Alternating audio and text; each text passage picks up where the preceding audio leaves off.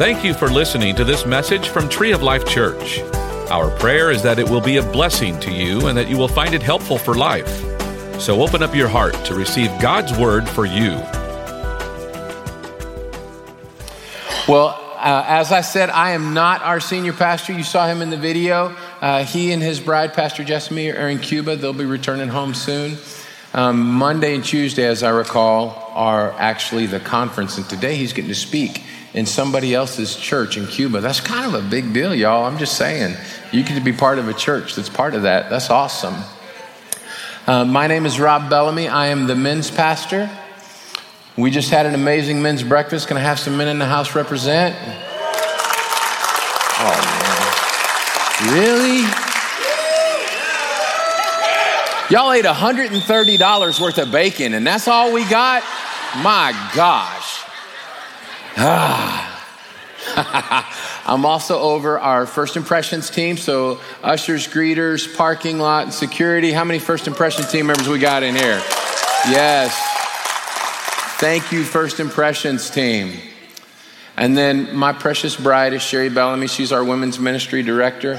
And yeah, there you go. I know, right? I get to feel like that every day, don't I? She is definite. I am the head, and she is definitely the neck that steers the head. You know what I'm saying? Uh, I'll, I'll, let you into her world a little bit. So this morning, I, I watched Moana, or however you say it, the Disney movie, with my grandson yesterday. He's 20 months old, and uh, he was just transfixed to it. Like he couldn't not watch it. And there's this scene in it. How many in here have seen Moana? Okay, that's a lot of hands. You, will probably get the reference.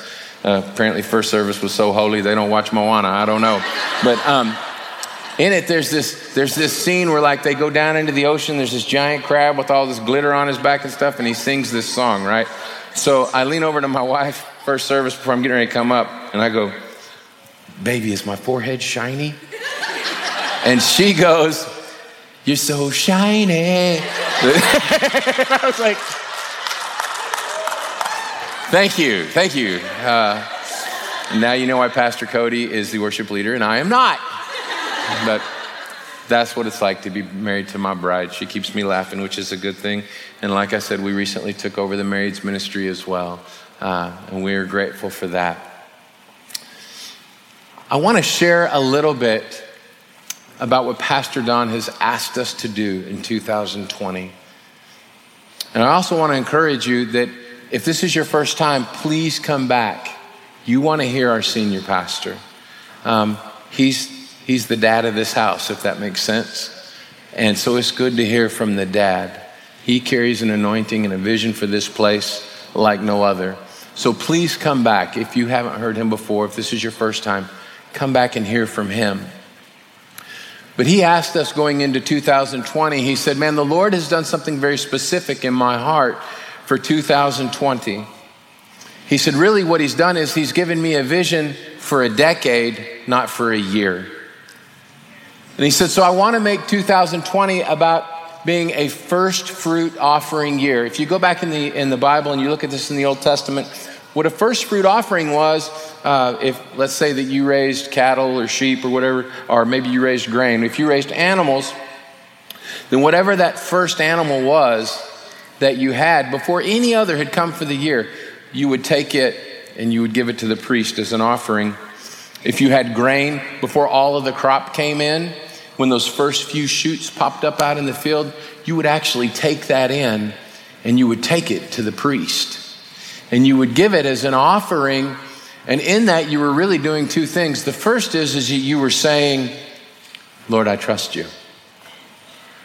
I'm bringing you the first I can't see the rest yet, but I'm trusting you that if I bring you this first, this first fruit offering, then you're going to bring in more than enough. I trust you with it. And then the other thing that you were that you were doing with that is you were also being thankful. You were saying, Man, Father, I thank you that this is what you've brought me, and I give it to you. I freely surrender it to you because I'm thankful for what you've done. And so that really paved the way for the rest of the harvest, if that makes sense. And so in 2020, he said, I want this to be a first fruit year so that the, the remainder of the decade, the next nine years, have a fruitful harvest. And so he's asked us to create some opportunities to bring in a first fruit offering in our worship. We've had, some, we're gonna, we're gonna have more worship nights. We just had one uh, Monday with Chandler Moore. And if you missed it, you missed it. I mean, I don't know what to tell you. It's not gonna, ha- it's not happening next Monday. I'm just saying. Um, but we're gonna have more of those throughout the year. And you'll wanna be part of those things. Uh, there was a, well, I probably shouldn't say gender specific. There was an individual who's going to the doctor to get something checked out, but the, they believe that in that moment of worship, that God healed something in their back that they were going to have to have surgery on. They were able to go home and do something that they haven't been able to do for a while. And, and, and this individual was like, man, God touched my back. But I don't want to steal their thunder. We'll get to share about it. Uh, they're going back to the doctor just so that the, they can look at the doctor and go, told you. Um, just those are the kind of things that we can expect because our worship team expects it, our worship pastor expects it, our senior pastor expects it. There was a first fruit offering of worship. We're already seeing, seeing some harvest from it. Um, we're going to have more of those throughout the year. Like I said, the other thing that he asked us to do was to create more opportunities for corporate prayer. There's power in corporate prayer. When we gather together and stand in the gap to beat back darkness, something happens.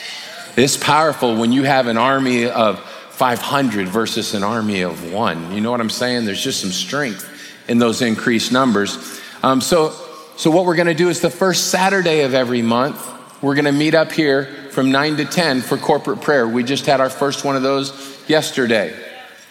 And if you missed it, you can catch that again in April, first Saturday.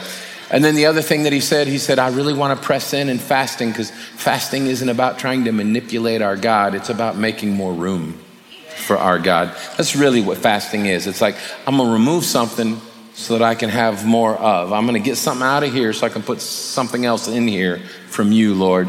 And so the first Monday, Tuesday, and Wednesday of every month, we're going to be fasting. Now, I don't know what that looks like for you. I would encourage you to participate in it and then in it be expecting and believing that God will drop something in in the place of whatever it is that you fast. You know, if it's TV, social media, I, food, I don't know. For me, I'm just kind of the food guy. I, I fast food, and that's what I do.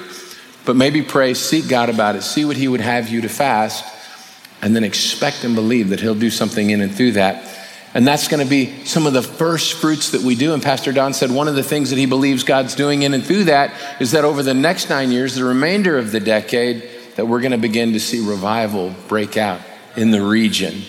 Um, that's a big deal. Uh, we hear that word a lot, but here's what revival means revival simply means that all of a sudden, everything is poised supernaturally in the spiritual realm, if you will, and there's an awakening to God and to the things of God. And it, it brings nations, countries, cities, states into this state of repentance, holiness to the Lord. And you see some radical things. And we've all been feeling that a little bit on the leadership team. And Pastor Don said, This is what you're feeling. This is what we're believing for. And I'm willing to make the hard call to say, Here are the things that we're going to do to see it happen. So connect with us in that if you can. And then he's been setting us up in our sermon series, even for that. Uh, he just did a, a, great message on bringing the Bible back because, truth be told, um, we've kind of gotten away from the Bible as a, as a nation. Uh, you know, you start talking about the Bible, and sometimes people look at you all goofy, and man, it used to be that we were the buckle of the Bible belt. You know what I'm saying?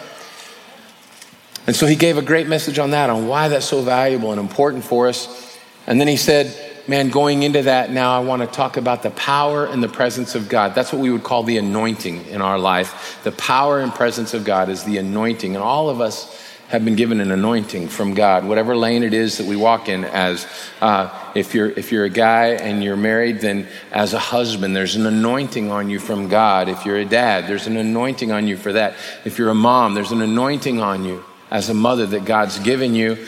And, and in that, we can do something to increase the power and the presence of God and that anointing on our lives. And Pastor Don explained last week that, that where the value in this is, is that we're a royal priesthood. 1 Peter 2 9 says that the second that we got saved, we became a royal priesthood. So it's not just it's not just for Pastor Cody, for Pastor Don, for Pastor Dave, for Pastor Eric, or for myself. It's for every we're all a royal priesthood. If you've said yes to the Lord and you've asked him to come into your heart and to be your savior, then you are now a priesthood. You're a royal priest. And priests should wear some garments. And if we look in the Old Testament back in Exodus, uh, Pastor Don explained last week that all of these garments that were put on, whether it be the robe with the bells around the bottom or the hat, it's really it's a turban is what it says. Um, there are things that we wear and all of them point forward to how our lives should look as christians. So the priests wore them in the old testament as a type a shadow of what was to come after jesus came and gave his life and so today I get to dive into the, the first piece, the first article of clothing that we're going to talk about, which is the turban, the hat that goes on the head. But when I do this, I, I want to adjust something really quick. I know that the second that I said holy or holiness, something could have happened in here. Uh, depending on how you were raised or who you were raised around, that could have actually had a really negative connotation in your heart. And holy meant weird, it was just another word for weird. I mean, I remember one time when I was I, somewhere between six and eight, somewhere in that range, uh, we went to lunch on a Sunday and in San Marcos. And as we're sitting there eating, this dude comes in in a, in a brown polyester suit. Boy, praise God, those days are done. Um, and he stands up in the middle of the restaurant, like this is a full restaurant, y'all. And he goes, Let us pray. And like, eh, exactly. What you just did is what everybody in that restaurant did. They were like, What in the world? And it kind of rattled my cage. And I looked at my dad, I was like, What is that all about? And my dad goes, Oh, son, he's just some holy roller. He thinks he's holier than thou. That was my first encounter with the word holy. It didn't have a, a real solid connotation in my heart. Maybe you've encountered something like that and you're like, man, if it's about being weird, I don't want to be weird. And that's not what it's about. That dude was weird before he did that. You know what I'm saying? Okay? He's probably still weird. I'm just.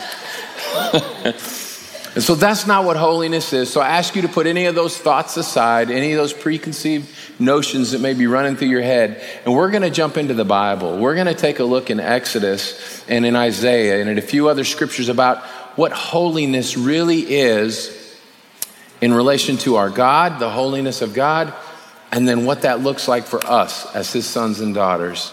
Can we do that? All right, good. I'm glad you're confident that we can do that. So, the first place that we're going to start is with your takeaway. If Benadryl is kicking in and you're tired because tree pollen's really rattling your cage, I'm going to give you your takeaway right now. It's going to pop up on the screen. Holiness is actually your right, not your requirement. And we're going to spend the next 25 minutes explaining that. Holiness is your right and not your requirement. So let's take a look at the holiness of God. Uh, Isaiah 6, 1 through 5.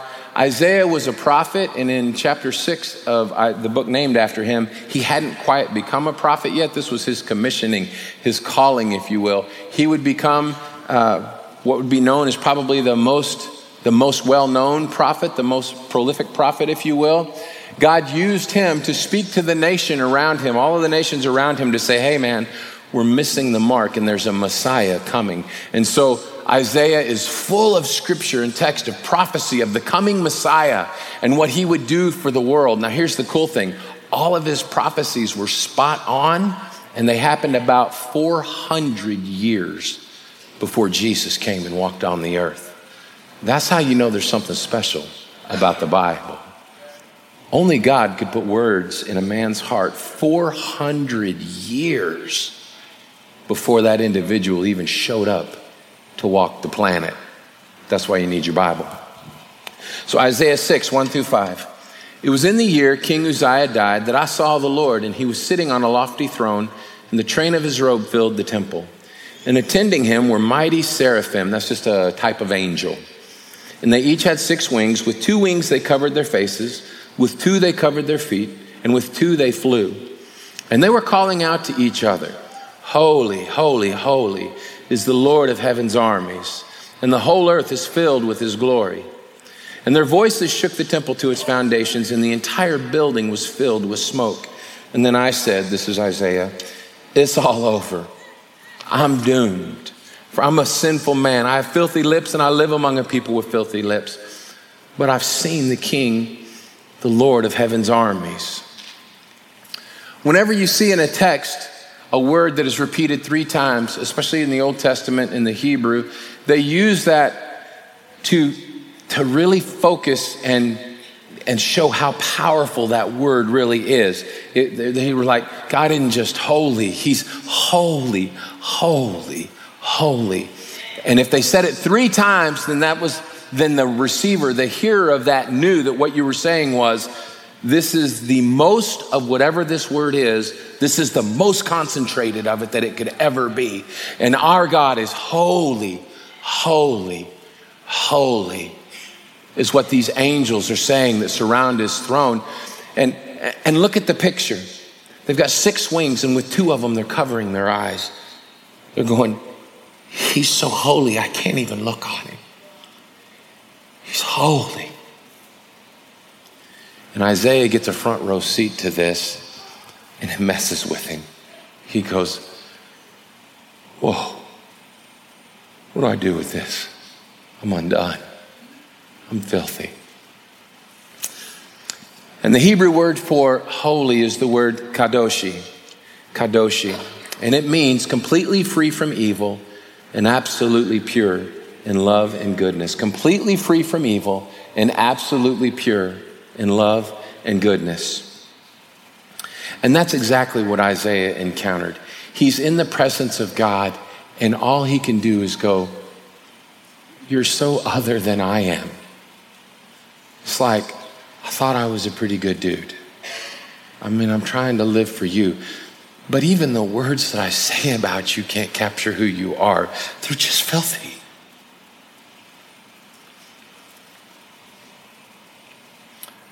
I know that's where I found myself almost 30 years ago this October when God spoke to me and called me to be his son when I was 19 years old. It's like I, I was in his presence. He called me, and sitting on a loading dock, it's like all of a sudden I was transported to heaven, if you will. I didn't see this vision, but man, the four square feet around me on that loading dock became a holy place, and all I could feel was man, I'm just dirty compared to you. But yet, his goodness, it was so pure that I didn't want to leave that place. And I believe that's what was going on in the prophet Isaiah's head when all that was happening. Now, I want to take a look at that in the New Testament because we see something else happen about this holiness. And so we're going to take a look at 1 Peter 1 14 through 16. So you must, this is a letter to a church, by the way. Peter was writing a letter to the New Testament church. The church was roughly 35 years old at this point. Um, and he says, So you must live as God's obedient children. Don't slip back into your old ways of living to satisfy your own desires. You didn't know any better then. But now you must be holy in everything you do, just as God who chose you is holy. For the scriptures say, You must be holy because I'm holy. Now, this is a, this is a different word, number one, because it's Greek, but the Greek word would be hagios. Don't try to spell it, uh, you'll mess it up. Trust me, I did. It's wrong in my notes. and what it means is that, that there's God and He's holy and God's over here. And, and He is just different. He's set apart. He's other than. And then there's everybody else over here.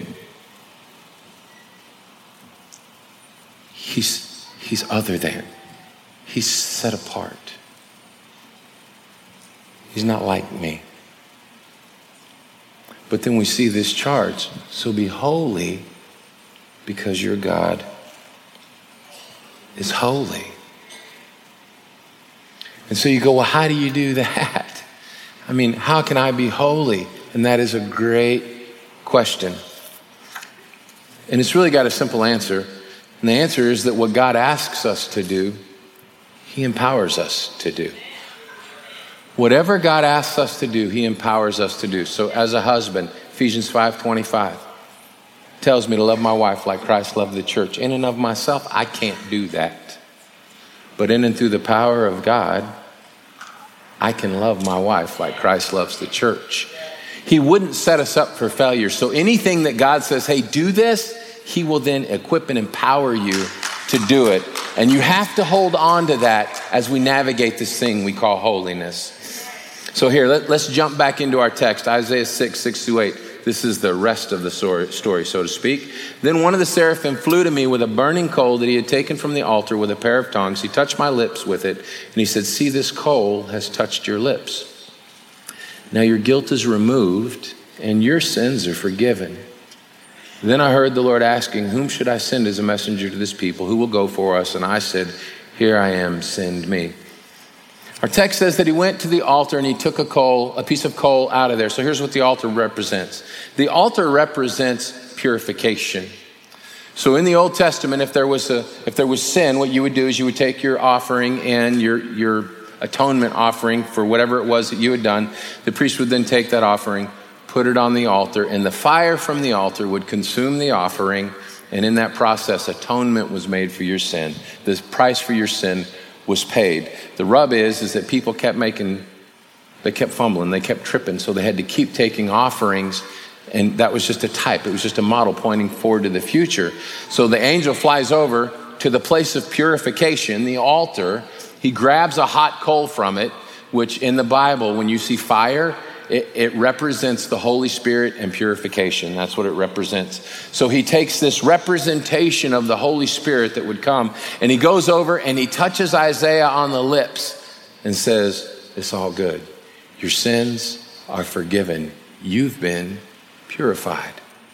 It's safe for you to be in this place now.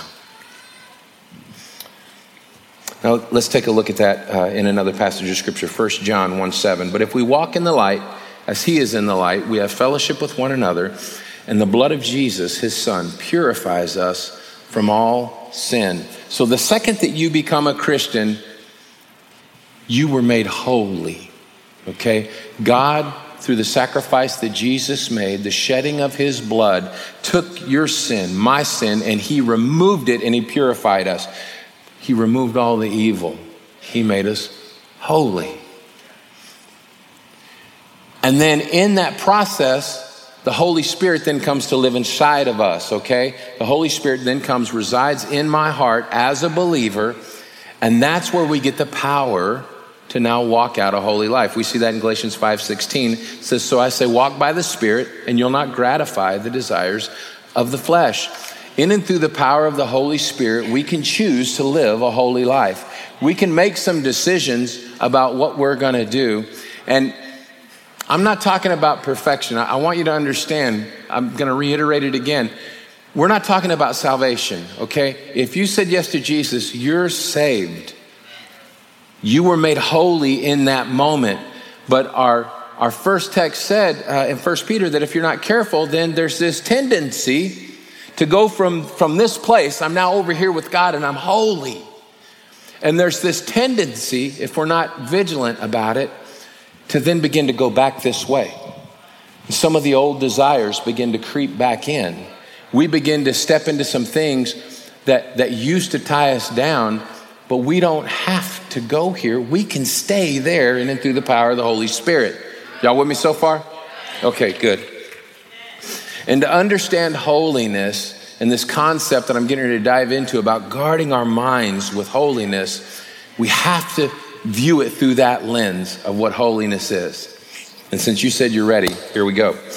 Exodus 28, 36 and 37. Make a plate of pure gold and engrave on it as on a seal, holy to the Lord, and fasten a blue cord to it to attach it to the turban. So it is to be on the front of the turban. So here's this turban that the priests would wear, which you're now a priest. And they had to take this and make this plate of pure gold And on it, it said, Holy to the Lord. And then they had to take this blue cord and attach it to it. So it sat right here as a billboard to everybody out there, but as a reminder also to the priest that this holy to the Lord is sitting as a filter, as a guard over his mind. So what we see in that is, is that guarding our, our minds with holiness is very intentional. It's very intentional. Somebody had to sit and melt down gold to purify it and refine it. And then they had to make it into a plate. And then they had to engrave on it. And then they had to attach blue cord. And then they had to tie it to the turban. It was extremely intentional. And guarding our minds with holiness is an extremely intentional process. And in it, it sat right here, right over the eyes. So the first thing that, that they would think of when they were watching their eyes was holy to the Lord. We would say that the eyes are a gate. We can either let stuff in our eyes or we can keep stuff out through our eyes. It's about what I watch, it's about what you watch. And we have to guard it with vigilance, especially, man, especially today. Oh my goodness. You know, 20 years ago it looked a little different. I mean, we now have commercials on TV that when I was 14 probably would have had an R rating. I, I mean, we just had friends and family over for the Super Bowl, and the halftime show came on. And about five minutes into it, which was four minutes and 59 seconds too long, I looked up and was like, man, I just got to change this. I just, I don't even, I, I don't want to watch this. I don't want to let this in my home. I got to guard my eyes. What am I letting in my eyes? It's it's in TV shows. Now, I appreciate that I'm I'm trying to navigate this carefully because if we're not careful, then we step over into legalism and we'll beat people up with what we think our holiness is. This isn't about everybody else. This is about me. This is about the decisions and choices that you make. I, I, don't run over to my neighbor and tell him, man, I didn't watch the halftime show. Did you? Oh, you heathen, you're going to hell. I, that's not what it's about. But really, what I'm hoping is, is that by taking my life and going, I'm not going to let things like that in, that when I go over and talk to my neighbor, he senses something different. He's like, boy, there's something different about this guy. He didn't have to know I didn't watch the Super Bowl halftime show. That's for me. That's the standard I set in my life. So please keep that distinction because we can't, I don't want anybody to leave here thinking that this is about some legalistic, Pharisaical lifestyle. It's not about that. I'm trying to, my wife's laughing at me, that's rough. Um, I'm trying to watch what comes in these things. The same phone that I can read my Bible on can get me into all sorts of trouble. The same social media that we use to help somebody encounter Christ can do the exact opposite. It can happen. I need to be mindful of what I'm putting in my eyes. I need to watch it. And I would encourage you to as well. We need to watch it. Hmm. Maybe it's, uh, yeah, I'll go there. Maybe it's video games. Uh, you know, I don't mind playing Call of Duty here and again, but there are some video games that won't be allowed in my house. I just don't need them in there. I don't want them coming into my soul. I don't want them coming into my eyes. I, I don't want that in there. It's, it's not doing anything but messing me up. It isn't helping me look more like God. And, and maybe it's not so much about the video game that's being played, maybe it's about how much time is being spent. Maybe, Maybe it's not about social media, but it's about how much time is spent with this thing in your face. Because there's a level, there's, a, there's an aspect of holiness that's about proper time management. If I'm trying to be set apart for the Lord and I want to look more like Him, I got to hang out with Him. And if I spend nine hours on Saturday killing zombies, I didn't provide any opportunity to spend in His presence so that I look more like Him. I'll probably just look more like a zombie when I didn't get any sleep. You know what I'm saying? Just a thought. And again, I'm talking about my world, okay? You have to decide the standard for your world. I'm, I'm telling you what mine is, and I'm not holding you to that standard, okay? I, I need you to know that. And then the next thing would be what about your ears? What am I listening to? What am I listening to? What podcast do I have playing? What music am I letting into my soul? What jokes am I listening to in the boardroom? What jokes am I listening to on the job site? What gossip is happening at that luncheon? What am I letting in here? Is it holy? Should I be participating in it? I'll tell you for me, uh, I've got about 150 songs on my iPod, and I was praying this year, going into this year, about some things. Uh, I'll just be real honest with you. In the, the last two years, there was a lot of people whose healing looked like stepping into heaven, and I was believing for something different.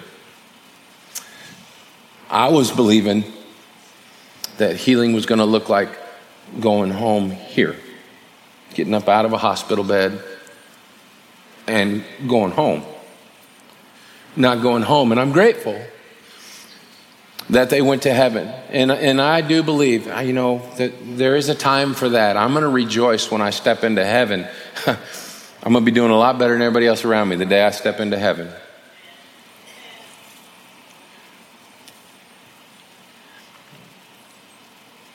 But I didn't, I wanted some of them to go home. I don't know what else to say.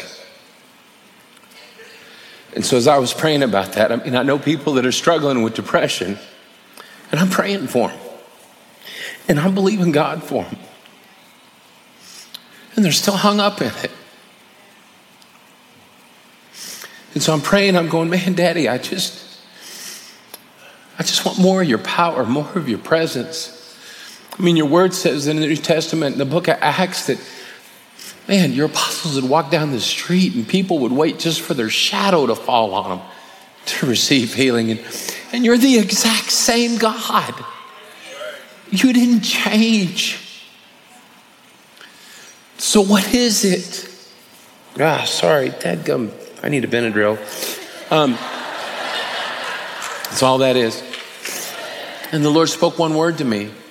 He said, Holy. And it wasn't condemning. It wasn't like he was saying, Son, you're not, you're not living a holy life. It's like he was saying, just, get, just remove everything. Just, just whatever it is. Maybe you need to turn your TV off. Son, what's your iPod playlist look like? Just make some more room for me. And you will see an increased power and an increased presence of me in your life. And I will tell you that one of the things that immediately came to my heart on my iPod with 150 songs on it, I had two that were from my BC days, my before Christ days. One of them was a 70s rock song. Uh, I was just a kiddo in the 70s, but there was a season of my life where I was in my teen years running around with a bunch of 30 year olds. And so I'd inherited some of their songs. And then there was one from the 80s that I don't want to tell you who it was because then you'll be like, dude, I bet you had a mullet. I did. Uh, it's not a pretty picture. We've tried to burn them all. But that's what those two songs were. Were, were those two songs going to send me to hell? No, not at all. Did those two songs make my God love me any less? No, not at all.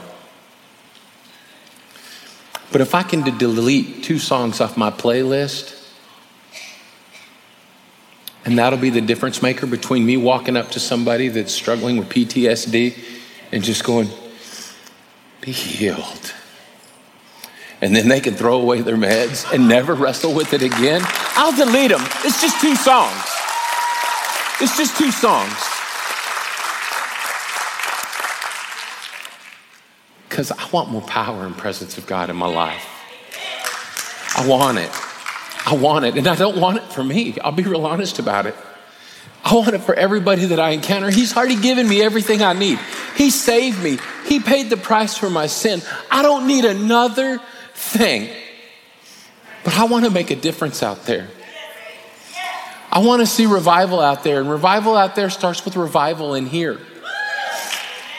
And I want to make a difference. I don't want to be short with my wife when we have an argument. When my kids see me, I want them to go, man, my daddy looks like God. He doesn't think he is God, he looks like him. I want my grandson to look at me and go, so that's what it looks like to be in the presence of God. I want that. I want my neighbor that's an atheist to ask me, why, why are you different? Why do you mow my yard? Why do you why do you come work on my motorcycle? Why? and then he's impacted by the power and presence of my God. I want more of that.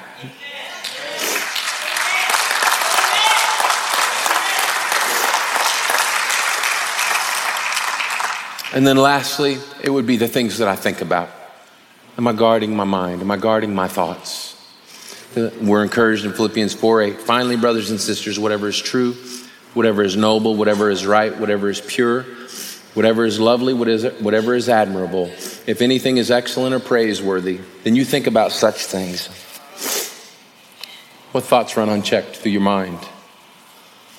What thoughts run unchecked through my mind? I have to think about those things. Are they holy to the Lord? If my wife and I have one of those moments of intense Christian fellowship, am I thinking holy, admirable, pure, righteous thoughts? Or am I just waiting for her to finish talking so I can throw another jab? What's running in here? And then you ask, okay, well, then what's the standard? I mean, what, what do we do with that? Our text says that pure gold is the standard. Said pure gold, very specific word, pure. So I did some research on gold because I'm like, well, I, I don't think I know all I need to know about gold. 24 karat gold is pure gold. That means there is nothing else in it but gold.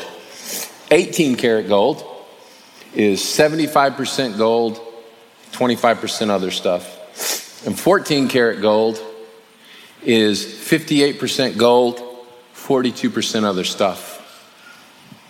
And God said that if I choose it, if I decide, if I decide to live in and through the leading of the power of the Holy Spirit, that my thoughts can be 24 karat gold. I can set that as a standard in my life. You can set it as a standard in your life. And again, I'm not talking about being legalistic, so be careful with that.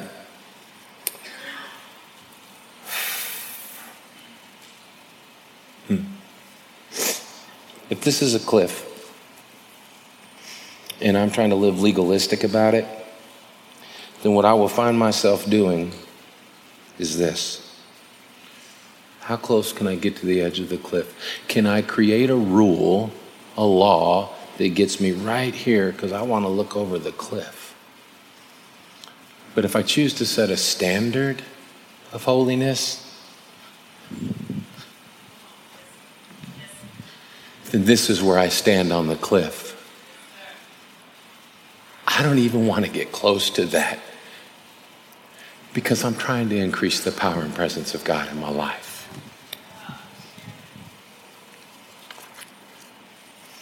Can get over here. It's just one movie, it's just one joke, 18 karat gold. It's just one website, it's just one video game, 14 karat gold. Still saved, still a son or daughter of God, just less power and less presence. Ultimately, why is that important? Because it's about identity on this plate it said holy to the lord and it was engraved upon it.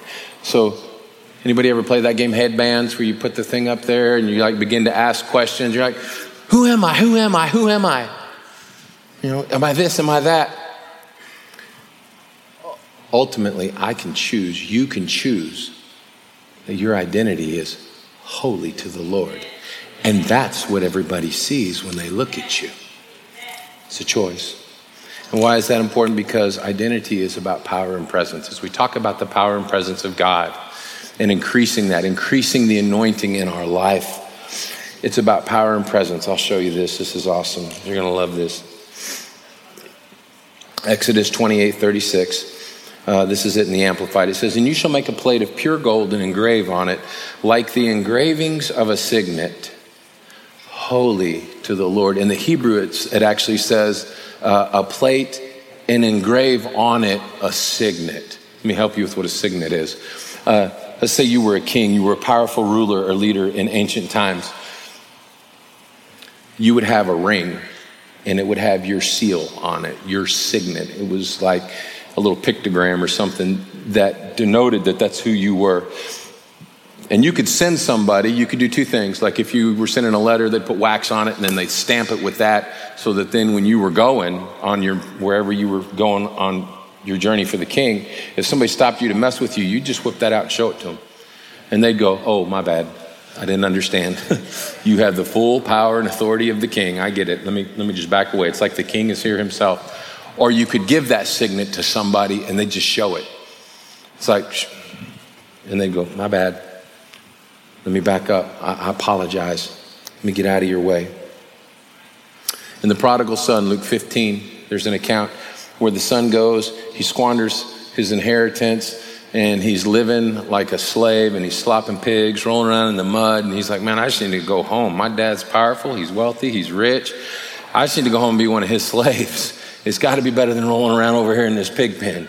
And so he, he the whole way home, he's like, Man, I'm just going to go in and beg that he'll let me be a slave in his house, a servant in his house. And when he gets home, the dad sees him and he starts to tell his little tale and ah Lord, you know, I'm just I'm not worthy. And his dad grabs him and he says, Go get a robe, put it on my boy.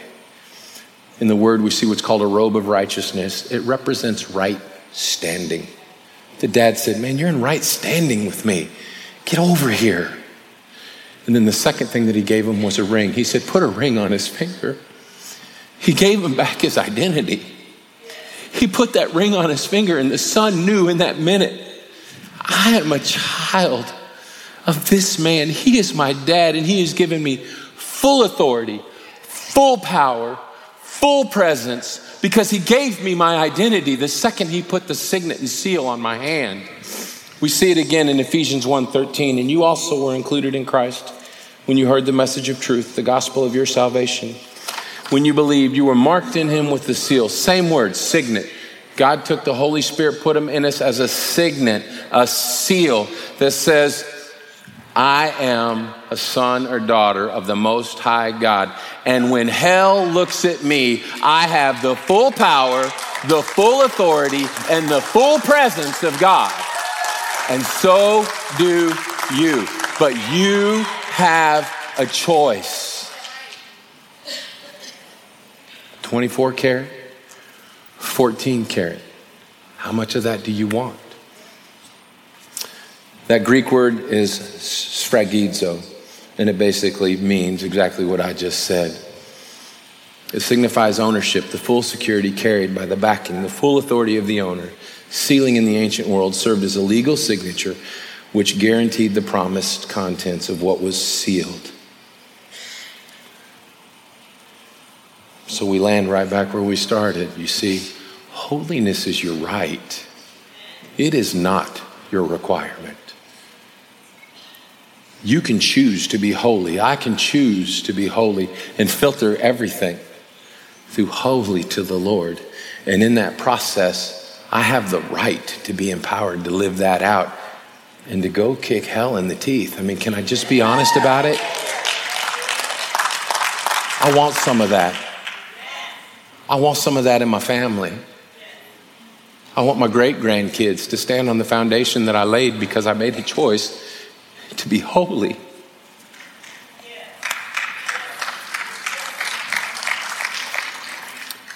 You can choose to do life apart from the power and presence of God and still go to heaven. But I don't know why you would. I won't settle for it. So don't be content, content to do life without the power and presence of God. So I would ask you my guess would be that the Holy Spirit has probably spoken some things to you that maybe you need to adjust or filter in your life. I encourage you to write those things down. Maybe share them with somebody. Create an accountability process in your world so that you can begin to walk it out. And again, not from that legalistic place, but so that you can live in the full power and presence of the Most High God. But all of this starts by being purified by God in and through the blood of Jesus. We hope that you enjoyed this message. You can find more messages and information about Tree of Life Church at treeoflifechurch.org. We'd like to invite you to come visit us at 5513 IH 35 South in New Braunfels, Texas, or you can watch us on live stream. Thank you again for listening.